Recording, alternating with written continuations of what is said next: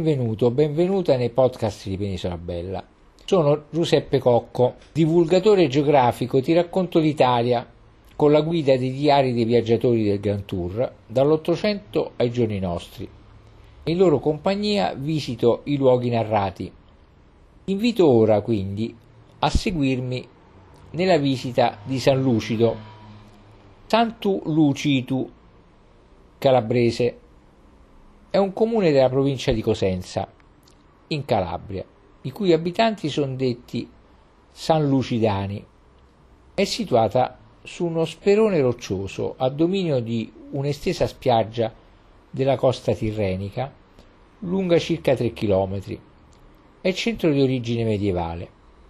Il paese è suddiviso in varie contrade: Pollella, Deuda, Varco, Santa Lucia, Rizzuti, San Giovanni, Cerasuolo, Puppa, Miccisi, Dragone, Vallena, Acquabianca, Santo Pietro e il territorio comunale presenta un andamento altimetrico compreso tra gli 0 e i 1200 metri sul livello del mare.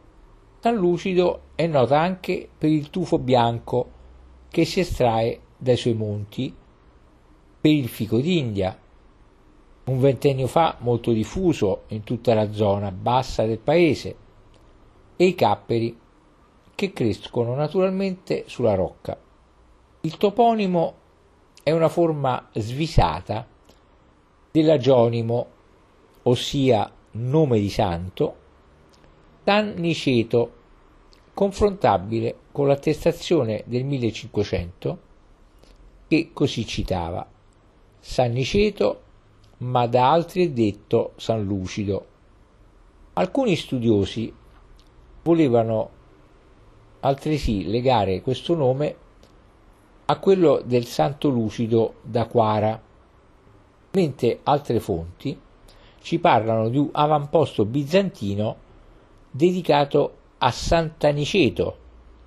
Quindi il nome Niceto sarebbe derivato dal greco anixetos e dal, latito, dal latino anicetus attraverso un nicetum, liceto lucido. Tra l'altro l'agionimo ha altri toponimici in Calabria come Santu Nicitu, contrada di Motta, San Giovanni in provincia di Reggio Calabria. Da vedere a San Lucido c'è la chiesa dell'Annunziata con portale del 1400 di tipo durazzesco e con interno luminoso ad un'unica navata che ha un notevole altar maggiore in marmi policromi del 1769. Ai lati due pannelli marmorei raffiguranti un angelo annunziante e l'annunziata, oltre a frammenti di un monumento del 1506.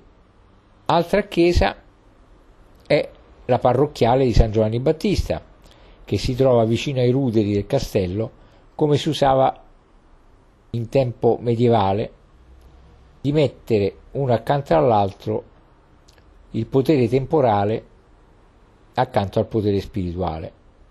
Ha un bel portale del 1600 e vi si conserva una tela con battesimo di Gesù di Francesco Saverio Iorio del 1789. Sulla base delle analisi dei reperti archeologici ritrovati in contrada Palazzi, ora Petralonga, è possibile ipotizzare che San Lucido fosse stato un avamposto greco sul Tirreno, forse l'antica Temesa, fino all'arrivo dei Romani, retrodatando di fatto l'origine dell'insediamento al 500-400 a.C. Nel 1092 Ruggero, duca di Calabria, donò il paese all'arcivescovo di Cosenza, Arnolfo II, il quale abbellì l'abitato con una serie di monumenti. Dal 1487 fu feudo della famiglia De Sangro, poi Carafa, ancora della Tolfa e infine Ruffo, che lo tennero fino al 1806.